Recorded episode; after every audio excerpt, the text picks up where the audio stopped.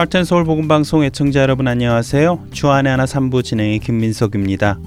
지난주부터 소련 공산주의자들과 독일 나치들에게 탄압을 받으면서도 끝까지 신앙을 지키며 예수 그리스도의 복음을 전했던 신앙인 루마니아의 유대인으로 순교자의 소리라는 국제 선교 단체를 설립한 리차드 웜브란트에 대해 나누고 있습니다.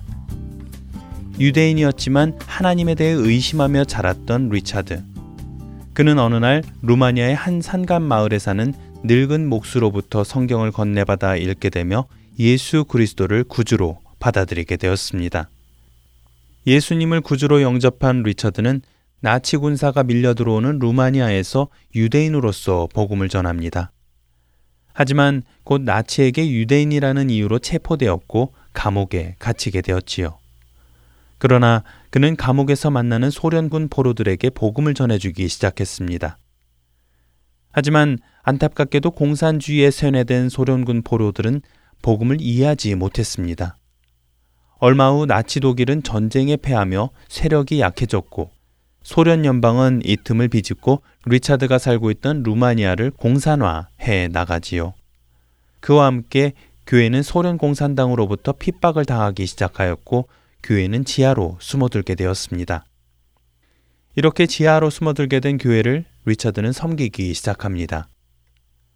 하지만 1948년 2월 리차드는 지하교회를 섬기던 중 소련 정부로부터 납치를 당하였고 수년간 감옥 생활 가운데 수많은 고문을 당하면서 척추와 뼈들이 부서지고 셀 수 없는 칼자국과 화상 자국을 몸에 남기게 되지요.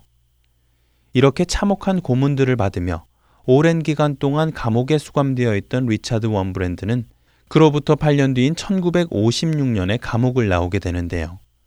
그가 석방된 조건은 복음을 전하지 않는 것이 조건이었습니다. 찬양 들으시고 계속해서 리처드 웜브란트의 이야기를 전해드리겠습니다. 길을 안다고 그렇게 생각했죠. 다 이해할 순 없지만 그 길을 따라죠. 하지만 절망의 창살 안에 주내 맘에 눈을 열 때 진실을 깨닫죠 주는 다시죠. 나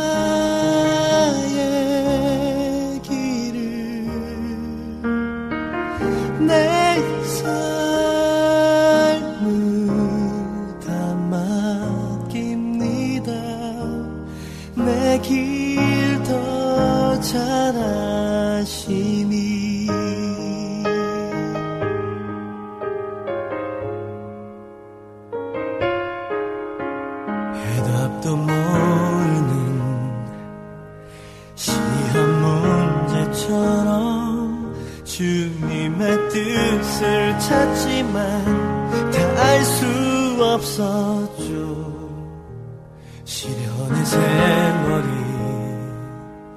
내게 준 한 가지 다 이해하지 못해도 주 신뢰하는 것 내 주.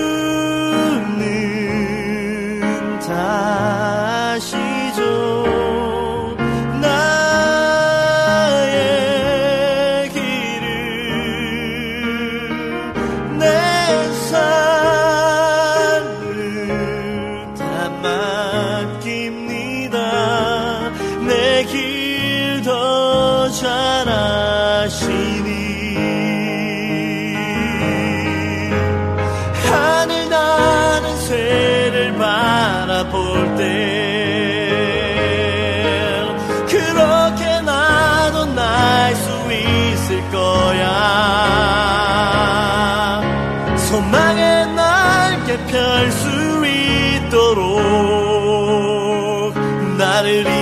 so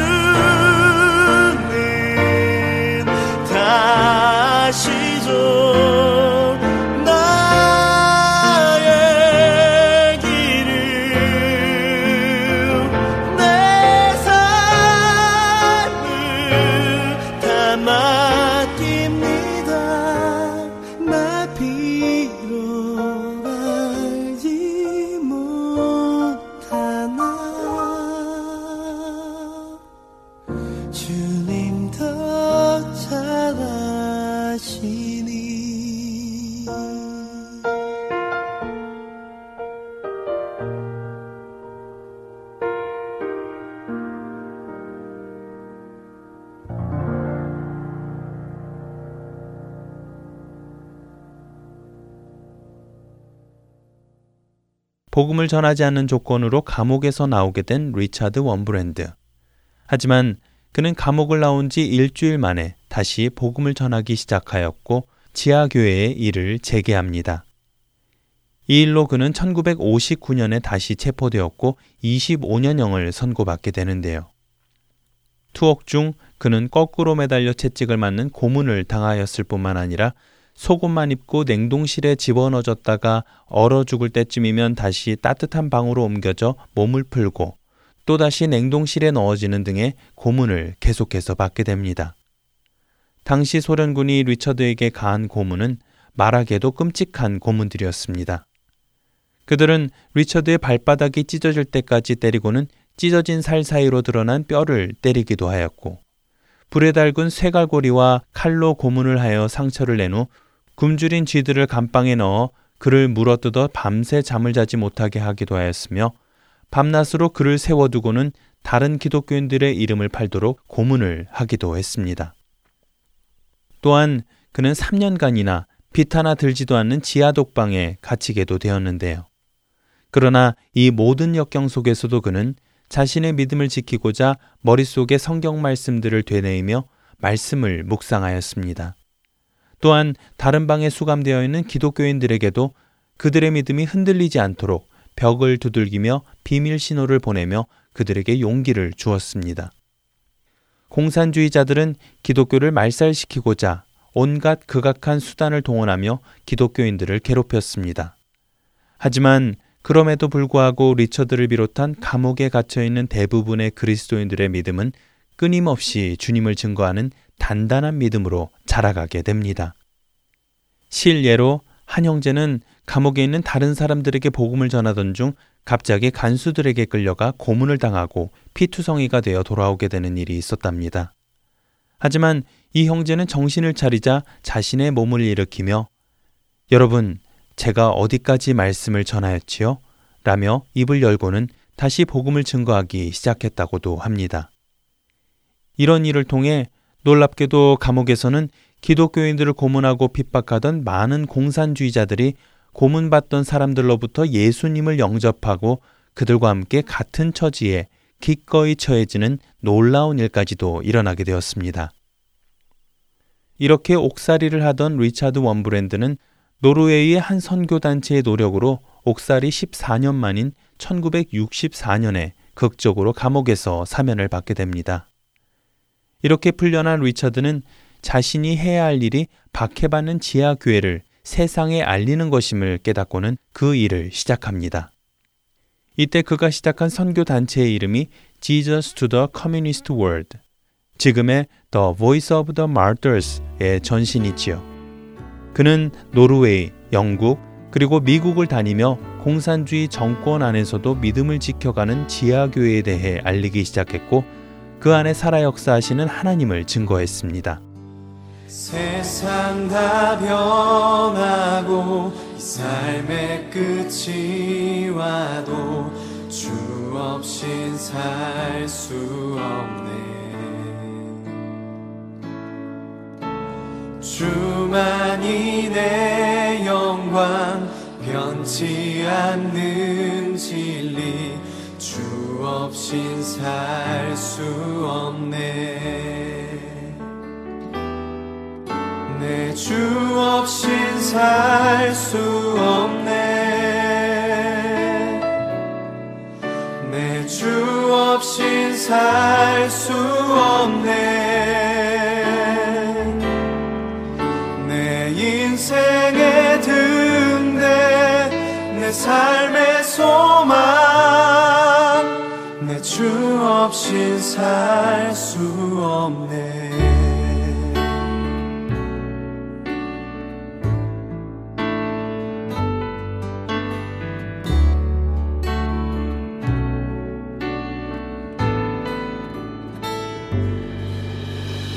좋으신 아버지 진실하신 친구 주 없인 살수 없네. 내 소망 내 위로 내 영광 내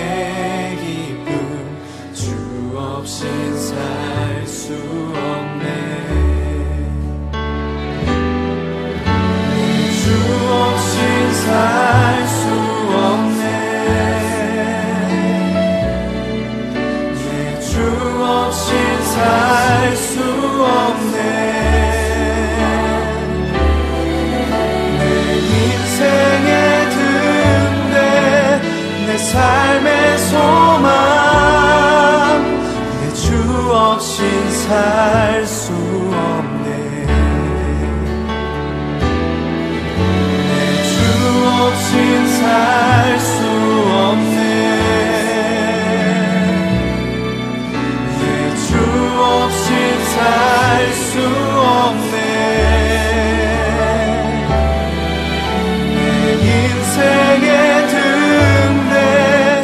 내 삶의 소망 내 주 없이 살 수 없네 내 인생의 등대 내 삶.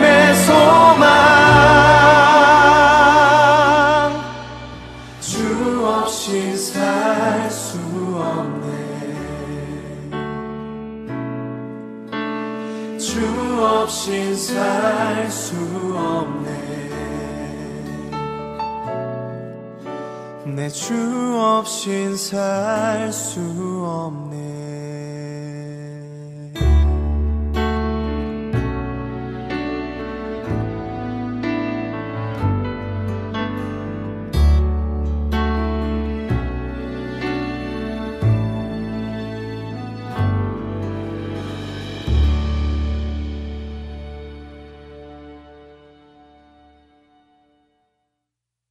찬송 가사의 배경을 드라마를 통해 알아보는 네 줄을 가까이로 이어드립니다.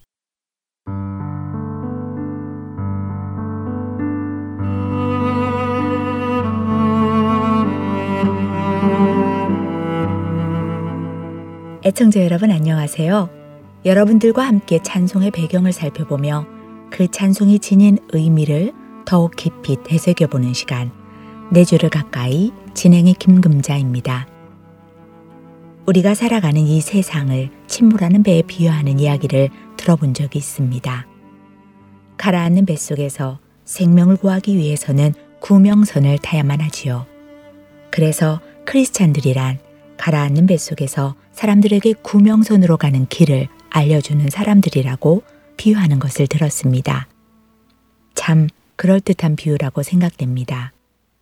가라앉는 세상 속에서 우리가 생명을 구할 수 있는 방법은 오직 구원자 되시는 우리의 구명선이신 예수님을 붙들어야만 할 것입니다.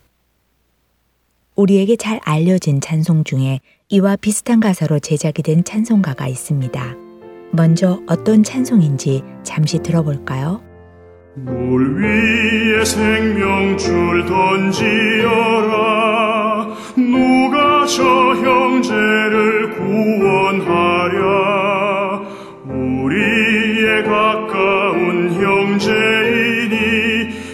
생명 줄 그 누가 던지려다. 생명 줄 던져 생명 줄 던져 물 속에 빠져간다.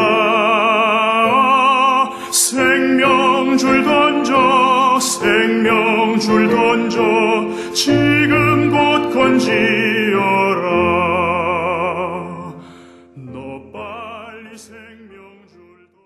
물 위에 생명줄 던지어라.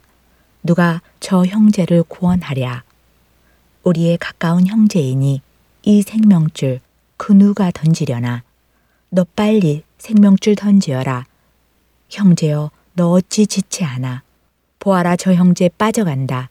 이 구조선 타고서 속히 가라. 새 찬송가 버전으로 들어본 물 위에 생명줄 던지어라라는 곡입니다. 예전에 통일 찬송가에서는 그 가사가 물 건너 생명줄 던지어라였는데 새 찬송가에서는 물 위에 생명줄 던지어라라고 바뀌었지요. 물에 빠진 사람들에게 생명줄을 던지려면 물 위에 던지는 것이 더 맞는 표현이기에 이렇게 번역을 한 것인데요. 이 곡은 에드윈 에퍼트라는 목회자에 의해서 작시가 된 곡입니다. 에드윈 에퍼트는 1851년 뉴저지에서 태어나 스트라포드 아카데미에서 신학 공부를 하고 후에 포틀랜드에 있는 The First Baptist Church에서 목회를 하게 되지요. 그 후 아내를 만나 결혼하여 메인주에 위치한 캔턴, 데텀, 웨스트우드 등 여러 곳을 다니며 말씀을 전하게 됩니다. 특별히 에드윈 목사는 미국 동부의 작은 마을 웨스트우드에 살던 때에 이 물 위에 생명줄 던지어라 라는 곡을 작시했다고 하는데요. 그는 어떤 계기로 이런 가사를 쓰게 되었을까요? 드라마를 통해 들어보겠습니다.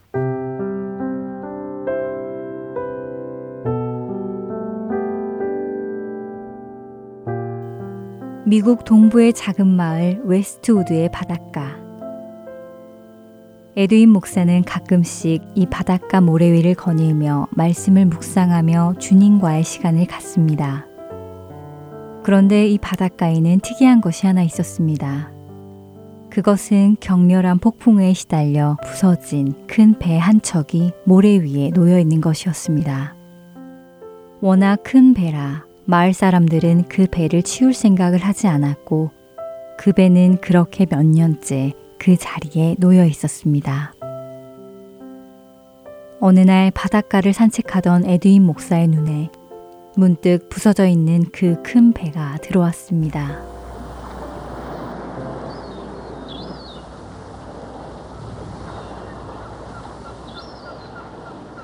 음, 저렇게 큰 배가 조난을 당해 여기까지 쓸려왔군. 저 배도 왕년에는 그 위용이 대단했을 텐데 어쩌다 이렇게 다 부서져서 모래 위에 누워있는 신세가 되었을까? 아무래도 엄청난 사고를 겪었겠지? 정말 끔찍한 사고였을 거야.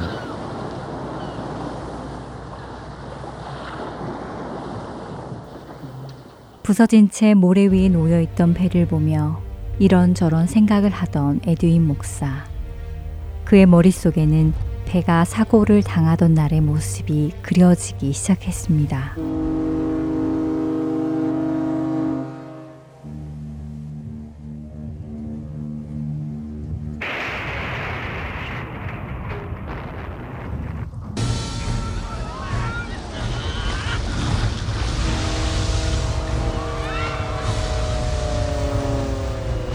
암초에 부딪혀 큰 구멍이 난 배로 바닷물은 쉴 새 없이 흘러 들어왔고 가라앉기 시작하는 배 위에서 사람들은 살 곳을 찾아 이리저리 비명을 지르며 뛰는 모습이 떠올랐습니다.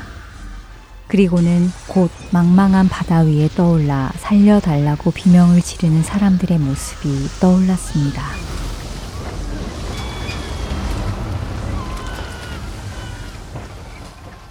아, 정말 끔찍한 날이었을 거야. 만일 내가 그런 일을 만나게 된다면 나는 사람들의 생명을 살리기 위해 무슨 일을 할 수 있을까? 오, 그래. 물에 빠진 사람들을 구조하는 기술을 배워 놓으면 좋겠군. 물에 빠진 사람을 구조하는 기술을 배워야겠다고 결정한 에드윈 목사는 실제로 그 지역에 있는 구조센터를 찾아가 구조 교육을 받게 됩니다.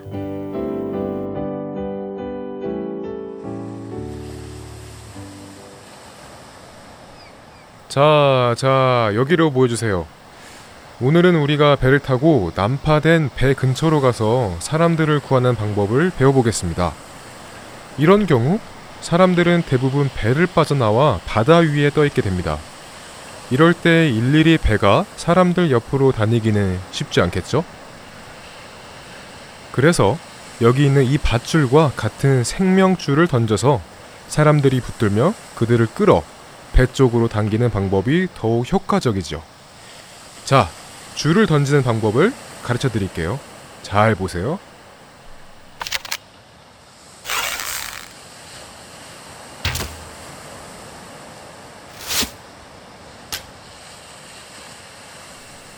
자, 이렇게 생명줄을 잘 던져 주어야 사람을 살릴 수 있는 겁니다. 기억하세요. 생명줄? 아, 그래. 맞는 말이야. 바로 저 줄이 그들을 생명으로 인도해 줄 생명줄이야. 이게 바로 사망의 바다에 빠져 죽어가는 영혼들을 위해 우리 그리스도인들이 할 일이야. 생명줄을 던지는 것 말이야. 그날 구조 훈련을 마치고 집에 돌아온 에드윈 목사는 집에 도착하자마자 그날 받은 영감을 적어 내려갑니다. 그리고 그 글에 멜로디를 붙이기 시작하지요. 그리고 그날 물 위에 생명줄 던지어라 라는 찬송곡이 만들어지게 됩니다.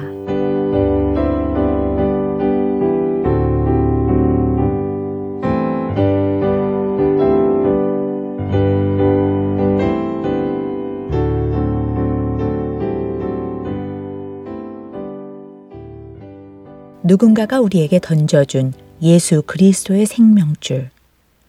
우리는 그 생명줄을 잡음으로 가라앉는 세상이라는 배와 함께 사망이라는 바다에 가라앉지 않고 생명으로 옮겨졌습니다. 이제 우리 역시 그 사망의 바다에 빠져 있는 사람들을 향해 생명줄을 던져야 할 것입니다. 오늘 여러분들은 여러분 주위에 아직 그 생명줄을 붙들지 못한 사람들에게 생명줄을 던져주고 계시는지요? 그 사명을 잘 감당하시는 우리 모두가 되기를 소망하며 내 주를 가까이 마치겠습니다.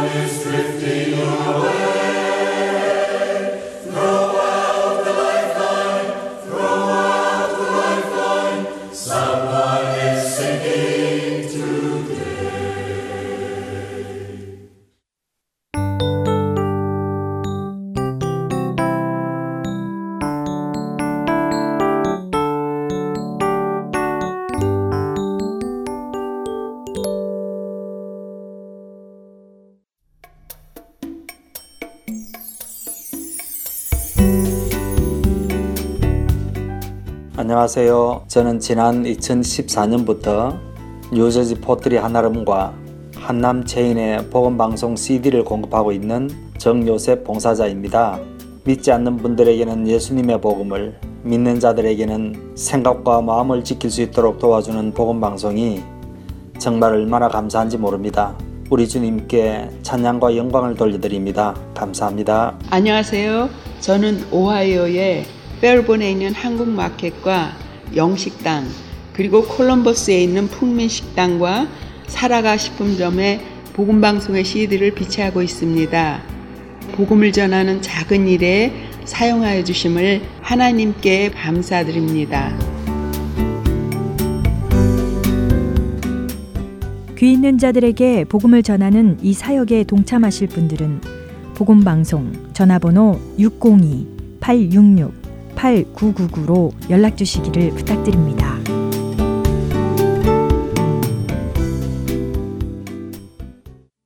한국 극동방송에서 제공하는 성경의 파노라마로 이어드립니다.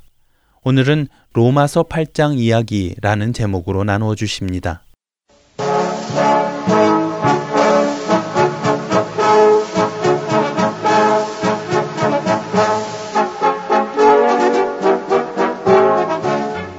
성경의 파노라마 시대적으로 재구성해서 입체적으로 성경 말씀 함께 보고 있습니다. 노우호 목사님이십니다. 목사님 안녕하세요. 반갑습니다. 김성윤입니다.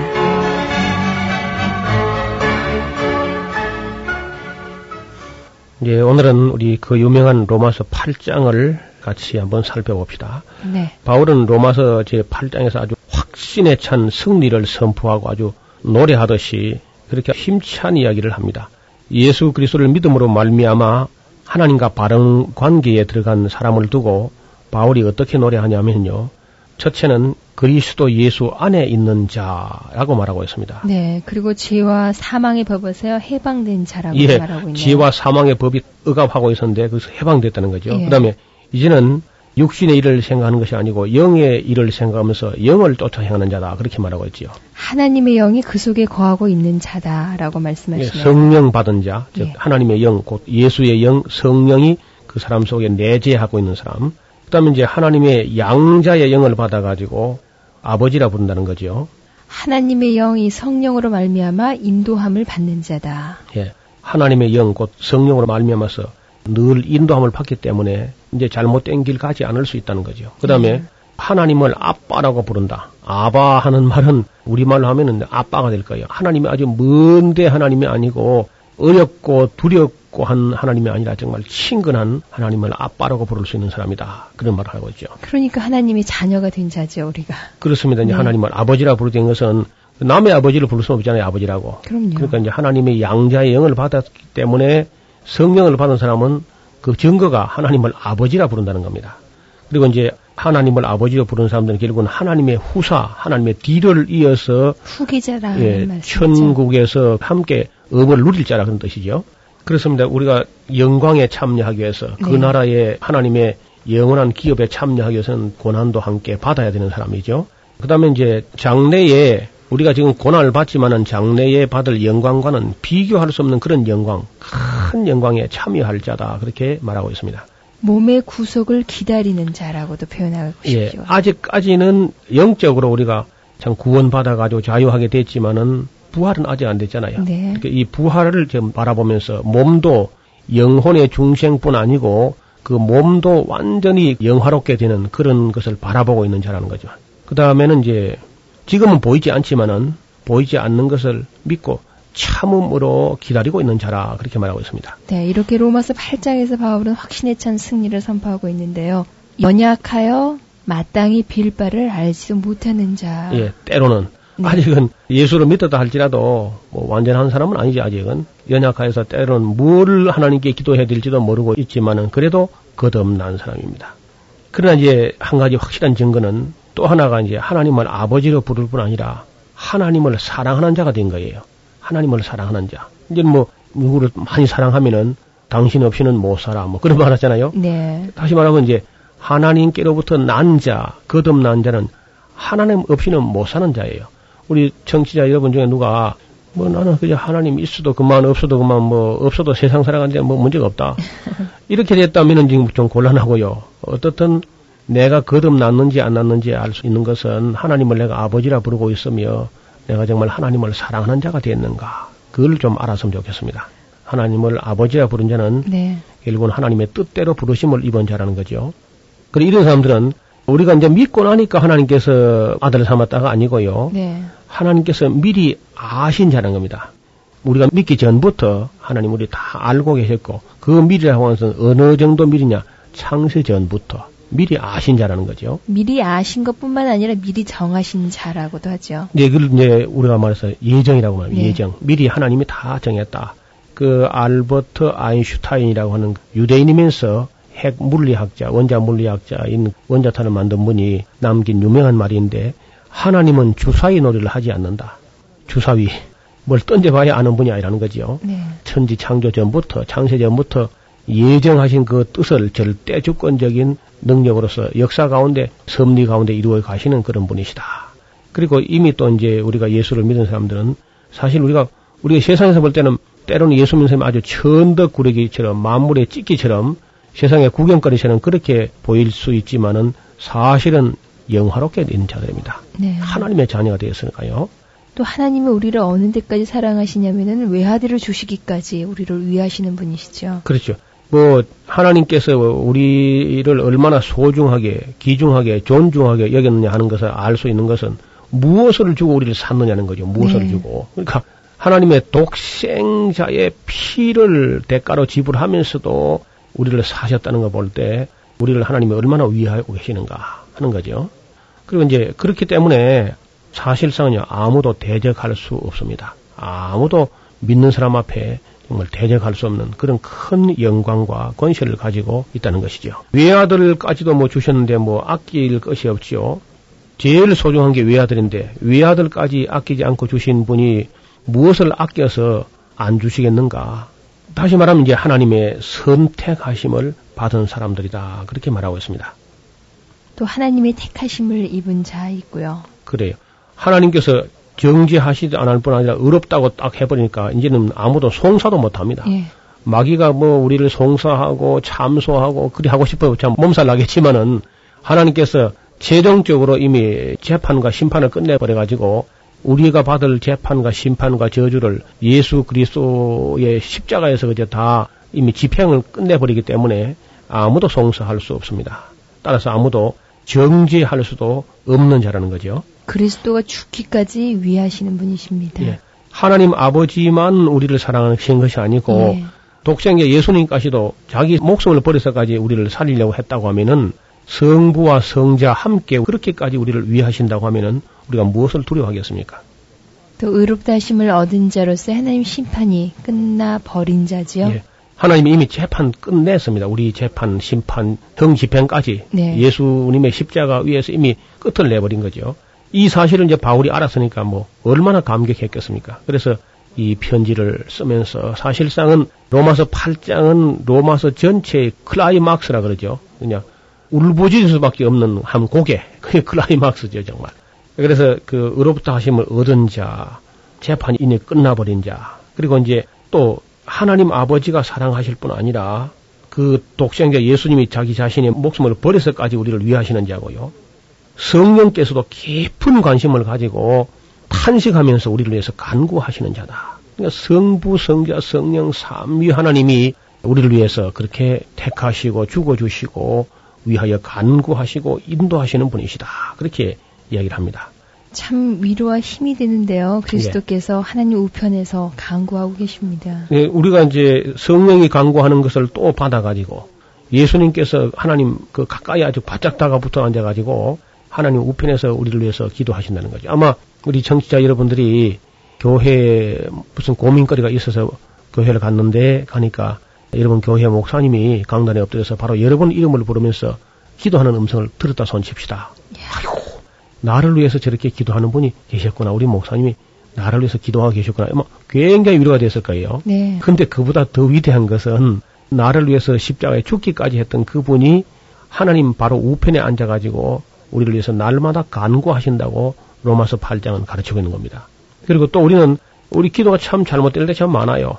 기도가 뭐 아주 중언부언하기도 하고 뭐 행설 수설하기도 하고 또 아주 이기적으로 잘못되기도 하고 하지만은 성령이 말할 수 없는 탄식으로 우리를 위해서 기도하신다는 겁니다. 그러니까 뭐 우리 본인이 기도하고 우리 교회 목사님들이 기도하고 또 예수님이 우리를 위해서 간구하고 성령이 탄식하면서 우리를 위해서 간구한다고 하면은 이보다 더한 빽이 없어요. 예. 그러니까 참 우리가 믿음이 생기는 거죠. 아 정말 내가 어, 때로는 어려움 당할 수 있지만은 그 모든 어려움도 이렇기 때문에 다 합력하여 선을 이루시지 않겠는가 하는 믿음을 갖게 되는 것이죠. 정말 의기양양하게 뛰놀아도 괜찮다고 믿습니다. 그래서 이제 그리스도 예수의 사랑하시는 자 그렇기 때문에 환란이나 공고나 기근이나 핍박이나 적신이나 위험이나 칼로서도 도무지 예, 끊을 수가 없는 자. 그렇지만 때로는 세상에서 이제 죽임을 당하기도 하고 네. 도사를 양같이 여김을 받기도 하고 합니다. 그러나 어떠한 어려움이라도 이제는 이런 사랑을 받아버리기 때문에 넉넉히 이기는 자가 되는 겁니다. 절대로 참 하나님의 사랑을 믿고 거듭나고 하나님을 아버지라 부르게 되고 하나님을 사랑한 자가 됐다고 하면은 세상에 어떤 유혹이나 핍박이라도 넉넉히 이기게 될 줄로 믿습니다. 그리고 이제 내가 정말 하나님의 아들이고 하나님 나라의 후사라는 사실을 확신하고 있는 자고요. 죽음으로서도 끊을 수가 없고 천사들이나 권세자들이나 현재일이나 장래일이나 능력이나 높은 지위에 있는 자나 아무 피조물이라도 우리를 넘어뜨릴 수 없는 자가 되었다는 겁니다. 네. 그리스도 예수 안에 있는 하나님의 사랑에서 도무지 끊을 수가 없을 것이다. 정말 온 우주를 향하여 가장 큰 음성으로 외치는 음성이 이 로마서 8장에 있는 하나님의 사람들, 하나님의 사람, 즉 창세 전부터 예정하시고 미리 아시고 부르시고 영화롭게 하시고 아들까지 주시고 이렇게까지 위대한 사람들이 우리 성도 여러분, 즉 진리를 믿고 예수 안에서 구원받고 의롭다 하심을 받고 그리스도의 십자가를 세상에 짊어지고 또 하나님 나라에서 영광을 받기 위해서 땅에서는 그의 이름으로 고난도 다르게 받고 즐거이 받는 그런 사람들이 된 거죠. 아름다운 일에 함께 동참하고 이웃 사람들이 영혼을 위해서 애를 태우면서 살아가는 이제 얼마 남지 않은 삶이 땅에서 우리 충성하는 기간으로 기회로 주어졌는데 이것이 다 잠시 잠깐 후에 지나가고 나면은 우리가 그 영화로운 나라에 서게 될 때 아마 깜짝 놀랄 거예요. 야, 내가 이렇게 유명하고 위대한 존재인 줄 전혀 몰랐다. 근데 그렇게 하다가 이제 바울이 아주 털썩 주저앉아요. 왜 그 큰 승리 후에 왜 그렇게 그저 바울이 마음이 그렇게 어두워지냐 하면은 이런 큰 구원이 말이죠. 놀랍게도 이방인에게 비친다는 겁니다. 아. 그러니까 도대체 그러면 우리 동족, 내 고륙의 친척은 어떻게 되느냐. 어? 이런 구원을, 이런 놀라운 은총을 어떻게 해서 유대인들, 이 율법이 유대인에서 나왔는데 그 유대인들이 이것을 이 큰 은혜를 거절하게 되고 이 은혜에서 소외되는가 하는 걸 생각할 때 너무 마음이 어두워지면서 막 견딜 수 없는 심정을 토로합니다. 자기 자신이 저주를 받아서 그리스도에게 끊어질지라도 내 동족이 구원받는 길이 있었으면 좋겠다. 그 정도로 안타까운 심정을 토로하는 게 이제 구장이지요. 네. 그러다가 다시 마음을 가다듬어서 이제 선교와 전도의 원리를 이야기합니다. 이제는 그렇기 때문에 이 하나님께서 어떤 사람에게 이미 은혜를 주시기로 복 주시기로 이미 작정돼 가지고 미리 아신 자들을 지금 부르시려고 하기 때문에 가서 전파하는 사람이 전파하기만 하면은 믿을 사람 믿는다는 겁니다. 전파하는 사람이 없으면 듣지 못하고 듣지 못하면 믿지 못하고 믿지 못한 자를 부를 수가 없는 거죠. 그래서 전파하기만 하면은 이제 들을 사람은 듣고 믿을 사람은 믿게 될 것이다 하는 얘기를 하게 됩니다. 그래서 부지런히 이방인들을 전도해서 이방인들이 이제 예수를 믿고 하나님의 은총을 독차지하는 것을 보게 되면은 마침내 유대인들이 그 시기가 나서 하나님께 돌아오는 그것을 바라보면서 하나님의 구원 계획을 총 정리해서 11장까지 정리를 합니다. 그래서 12장에 가서는 바울이 이제 중생한 그리스도인들, 은혜 받은 그리스도인에게 헌신을 권면합니다. 하나님의 모든 자비하심으로서 너희를 권하노니 너희 몸을 하나님이 기뻐하시는 산 제사로 드리라. 아무리 하나님께서 우리를 창조하셨고 우리가 죄 가운데 팔려서 죄에 팔려서 영원히 그저 사망과 지옥으로 갈 수밖에 없는 그런 것들을 독생의 피로 사셨지만은 그래도 우리 자신이 말이죠. 내 인생은 내 겁니다 하고 하나님께 드리지 아니하면은 하나님은 강제로 우리를 빼앗아다 쓰질 않습니다. 그래서 우리 말씀을 들으시는 모든 성도님들이 자기의 삶을 하나님께 온전히 정말 기쁜 마음으로 또 단번에 전체로 영원히 들여서 하나님께서 쓰실 수 있도록 우리 자신을 드리는 것이 굉장히 중요합니다. 절대로 하나님께서는 드리지 않은 걸 갖다 나무 것을 억지로 갖다 끌어다가 쓰지는 않거든요.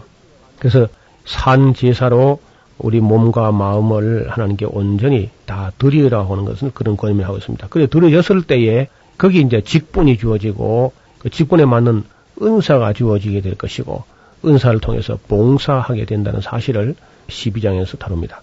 그러면서도 바울은 마땅히 생각할 그 이상의 생각을 품지 말고 그 믿음의 분량대로 지혜롭게 생각하라. 뭐가 되지도 못하고 뭐 굉장히 못된 줄로 그런 착각을 하지 말고 그러면서 우리 모두가 예수 그리스도를 머리로 한 우리 모두는 지체의 정신을 가지고 한 몸을 이루어서 일사불란하게 봉사의 일을 하라는 그런 권면을 합니다. 그리고 이제 그다음부터는 12장 후반부터는 13장까지 그리스도인 윤리를 다루는데 이것도 매우 우리가 소중하게 구원받으면 것만 가지고 저 길길이 찔 것이 아니라 정말 그리스도의 향기가 되도록 사는 윤리가 아주 중요하다고 생각합니다. 그 윤리는 이제 12장 9절부터 13장까지 쭉 이어져 있습니다. 그래서 특별히 12장 9절부터 13장까지는 윤리적인 부분을 우리 한국의 그리스도인들은 좀 열심히 읽고 또 산상보원도 주야로 읽고 묵상하면서 그대로 좀 실천하려고 하는 그런 노력이 더욱 필요하다고 생각합니다. 오늘 우리 가끔 가다 보면은 매스컴을 타고 이상한 모습으로 비춰지는 그리스도인의 모습들은 마치 무슨 이방 사람들이 볼 때, 믿지 않는 사람들 볼 때 아주 광신자에 가까운 윤리를 넘어서 버린 이상한 사람들, 윤리를 떠난 진리는 있을 수가 없습니다. 그래서 건전한 사람들이고 거룩한 사람들이고 그리스도의 향기가 되는 사람들이고 그리스도인들의 착한 행실을 보고 세상 사람들이 하는 게 영광을 돌리도록 그렇게 살아라는 것이 마태복음 5장 16절에 있는 주님의 말씀이었습니다.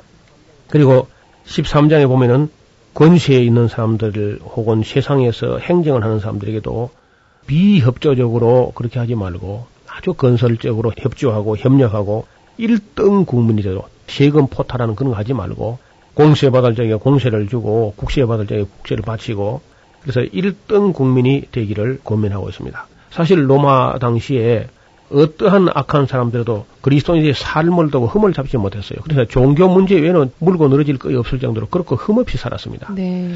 오늘 우리가 바로 그 점을 좀 더 관심을 가져야 될 줄 압니다. 그리고 14장, 15장에는 믿음이 연약한 자에 대한 이야기를 합니다. 교회 안에는 언제나 새신자가 있게 마련이고 믿음이 약한 사람들이 있게 마련입니다. 이걸 그저 비판하거나 흉을 보거나 해서는 안 되고요.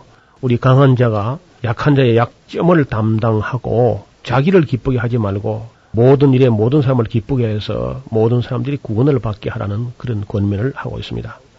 그리고 바울은 이제 남은 여정, 아, 이제 예루살렘 갔다가 요마로 갔다가 스페인 가고 싶은 그 남은 여정을 15장에서 다루면서 여전히 그 연약한 형제를 배려하는 그런 마음을 잘 가지도록 우리가 오늘날도 교회에 자칫하게 되면은 새로 나온 연약한 심령들이 소외되는 수가 있습니다.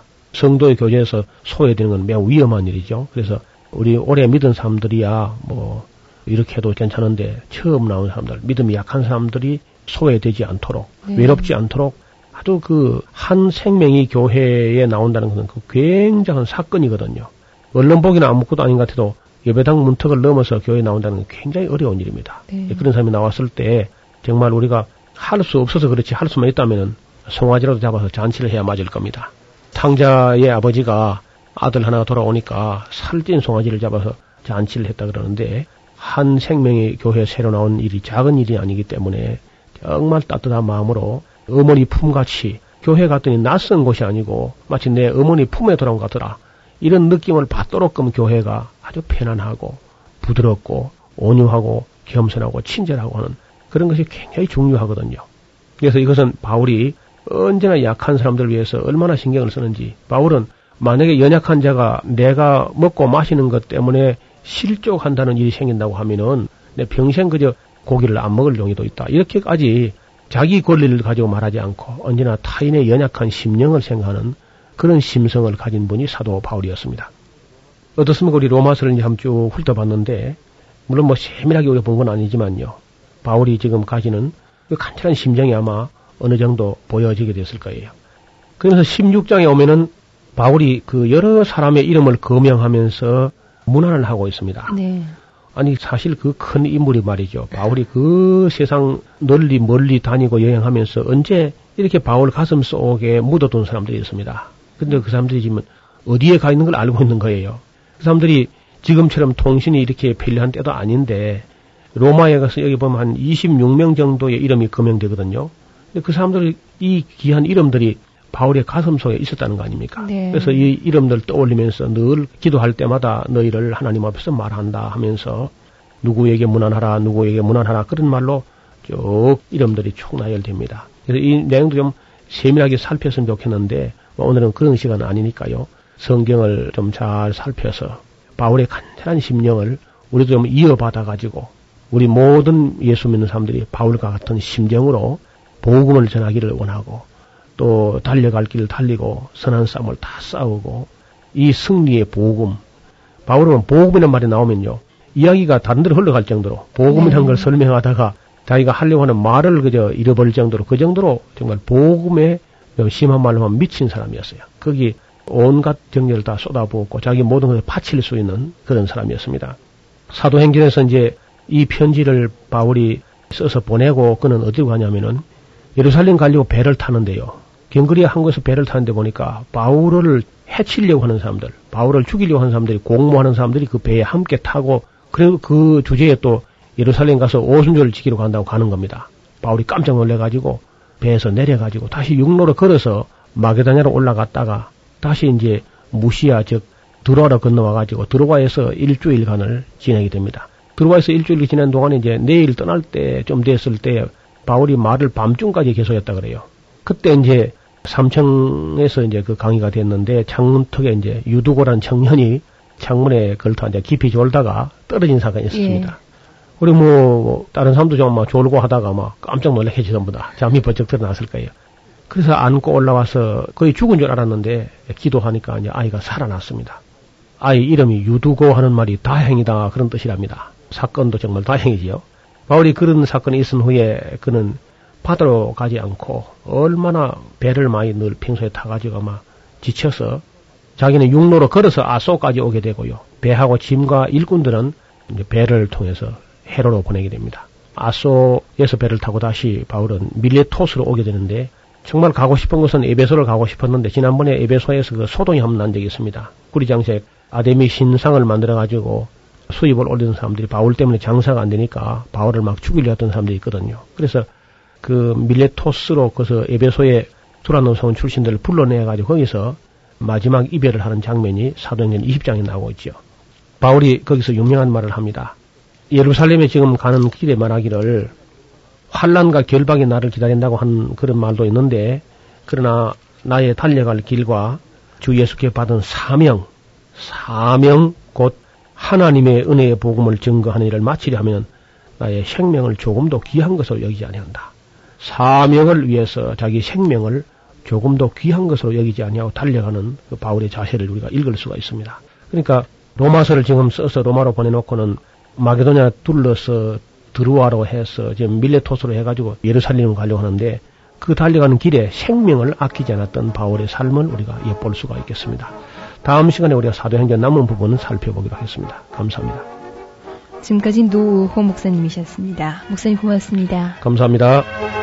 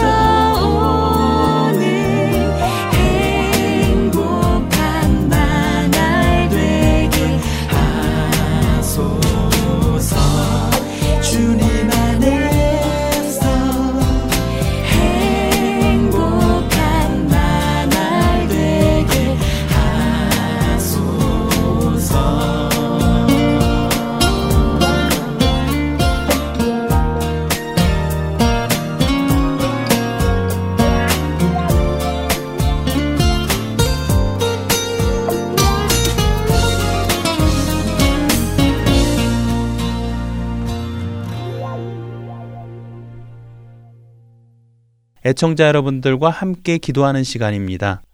이 시간은 이선미 진행자가 오늘 여러분들과 함께 들을 기도 제목과 그 내용을 먼저 설명해 주실 것입니다.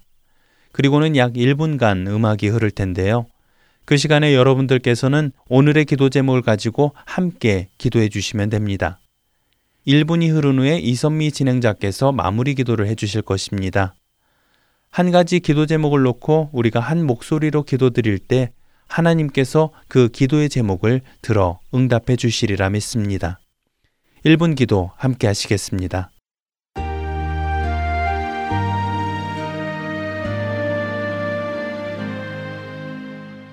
할텐 서울 복음방송 1분 기도 시간입니다. 오늘 이 시간은 지금 이 시대를 살아가는 청년들을 위해 애청자 여러분들과 함께 기도드리기 원합니다.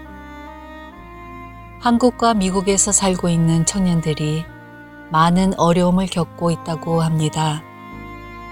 어렵게 공부를 마쳤지만 취업은 잘 되지 않고 불분명한 미래 속에서 두려워하고 있는 청년들이 많다고 합니다. 또한 자신들이 노력한 만큼 인정받지 못하고 공정한 기회조차 주어지지 않는 사회적 괴리감으로 인해 한국을 떠나는 청년들이 늘어가고 있으며 사포 세대라 하여 취업, 대인관계, 결혼, 출산의 네 가지를 포기하는 것이 청년들 사이에 늘어나고 있다고 합니다. 삶의 희망을 잃고 자살하는 청년들이 늘어갑니다. 이처럼 세상에서 희망을 잃고 살아가는 청년들이 주님 안에서 희망을 찾을 수 있기를 바랍니다. 참된 소망은 오직 주 안에서만 얻을 수 있기 때문입니다. 여러분이 섬기고 계시는 각 교회마다 청년들이 적게는 한두 명, 많게는 몇 백 명이 있을 것입니다. 이 청년들을 위해 부모의 마음을 품고 선배의 마음을 품고 기도해 주시기를 부탁드립니다. 너는 천년의 때에 너의 창조주를 기억하라는 전도서 12장 1절의 말씀처럼 이 청년들이 늦기 전에 먼저 창조주 하나님 안에서 먼저 자신들의 정체성을 바르게 알고 그 하나님의 뜻을 따라 이 땅을 살아갈 수 있도록 눈물로 함께 기도해 주시기 바랍니다. 기도하겠습니다.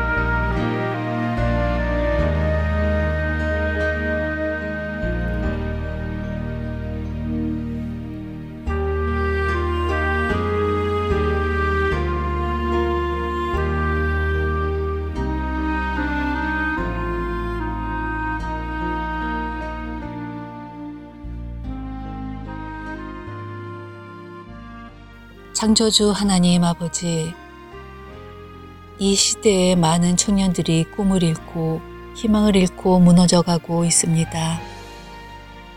교회 안에 청년들이 점점 사라지고 극단적인 행동을 하는 청년들도 늘어가고 있습니다. 주님, 이들을 위로하여 주옵시고 이들이 주님 안에서 사랑받는 주의 자녀인 것을 깨닫게 하셔서 그들이 세상으로부터 얻은 실망이 오히려 주 안에서 희망이 되게 하여 주시옵소서. 우리 각자 안에 청년들을 향한 궁혈한 마음이 있게 하시며 주님의 심정으로 저들을 돌보게 하여 주시옵소서. 우리의 기도에 응답하시는 하나님의 신실하심을 믿고 기도드렸사오니 속히 응답하여 주시옵소서. 우리의 구주 되시는 예수 그리스도의 이름으로 기도드렸습니다. 아멘.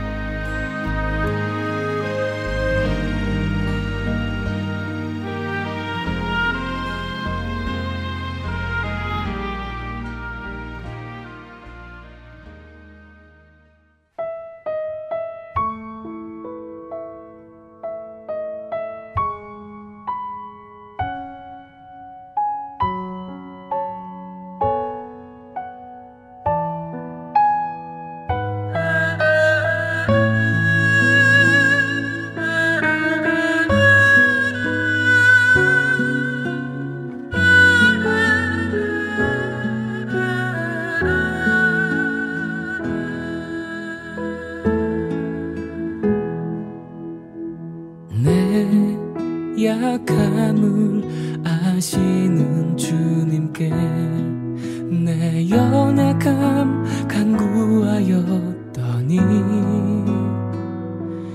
나의 상한 마음 나의 모든 고통을 위로하시며 말씀하시네.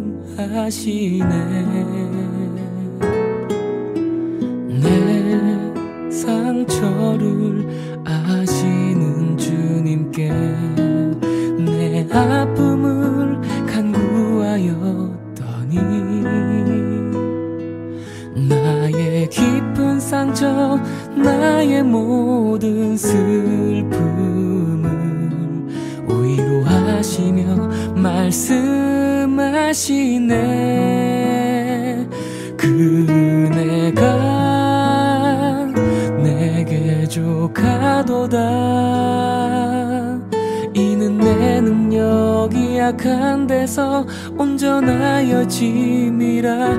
그네가 부족하도다. 너의 약함을 이미 내가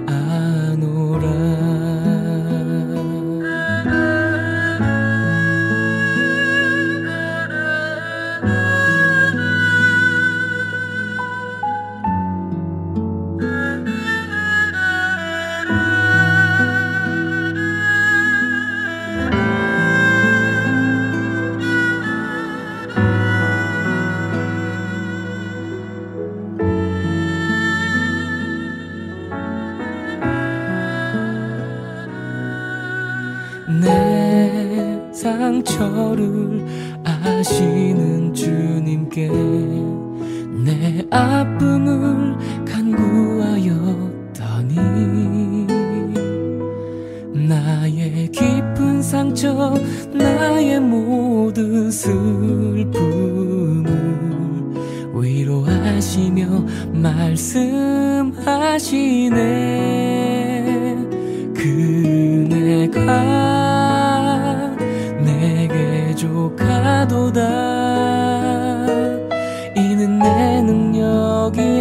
딴 데서 온전하여 짐이라 그네가 내게 조카도다. 너의 약함을 이미 내가 아노라. 그네가 내게 조카도다. 비는 내 능력이 약한 데서 온전하여 짐이라. 그네가 내게 조카도다. 너의 약함을 이미 내가 아노라. 내 약함을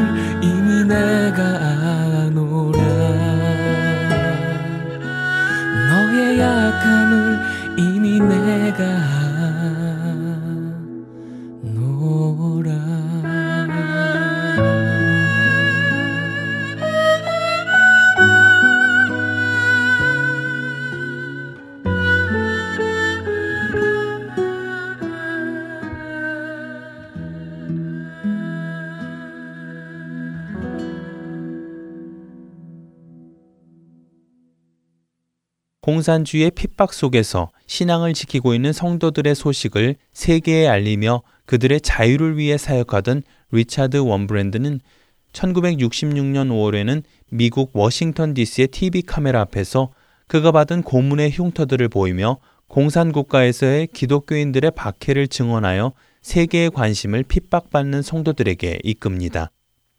또한 후에는 공산국가에서뿐만 아니라 무슬림 국가에서 박해당하고 있는 성도들을 위한 사역으로까지 사역의 범위를 넓혀가지요.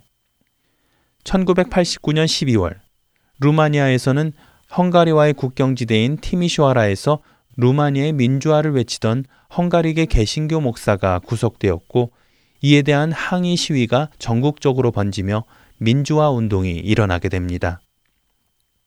이 일로 인해 루마니아는 1990년 1월 1일 극적으로 민주화를 맞게 됐지요. 리차드 원브랜드는 고향을 떠난 지 25년 만에 다시 귀국하게 됩니다. 그리고는 그곳에서 Voice of Martyrs 순교자의 목소리라는 선교 단체를 세워 기독교 인쇄 시설과 서점을 열고 박해받는 사람들을 위한 선교를 계속 이어가게 됐지요. 그리고 그로부터 11년 후인 2001년 2월에 리차드 원브랜드는 91살의 나이로 자신의 소명을 다하고 하나님 품으로 가게 됩니다. 1990년 루마니아로 돌아온 리차드는 이런 말을 했습니다. 지하교회의 메시지를 전하던 저는 꿈에 그리던 고국으로 다시 돌아왔고 믿음의 영웅들과 재회했습니다. 또한 믿음을 저버렸었던 사람들이 자신을 찾아와 그들의 잘못을 회개하고 주님 앞으로 나아올 때 그들을 다시 그리스도인으로 세워주었고 그들이 다시 복음을 전할 수 있도록 도우기 시작했습니다. 물론 대중매체들은 공산주의 체제가 이미 완전히 전복되어 더 이상 존재하지 않는 것처럼 선전합니다. 그러나 중국의 11억, 소련의 2억 8천만, 그리고 베트남, 쿠바, 에디오피아, 앙골라, 짐바브웨, 북한 등을 포함해서 아직도 인류의 많은 부분이 지배당하고 있는 것이 공산주의입니다. 저는 이 땅에 공산주의 치하의 핍박과 고문 속에서 주님을 섬겨온 우리가 지하교회의 유일한 사람들이 아님을 우리는 알고 있습니다. 그렇기 때문에 저는 여러분이 특별히 공산주의 치하의 성도들과 무슬림 나라의 성도들을 잊지 않기를 기도하며 더불어 그들이 여러분이 싸우고 있는 믿음의 선한 싸움에 도전이 되기를 소망합니다. 죽기까지 신실하게 주님을 섬기지 못할 상황은 없기 때문입니다. 라고요. 그렇습니다. 공산주의는 마치 이 세상에서 사라진 것 같지만 그렇지 않습니다.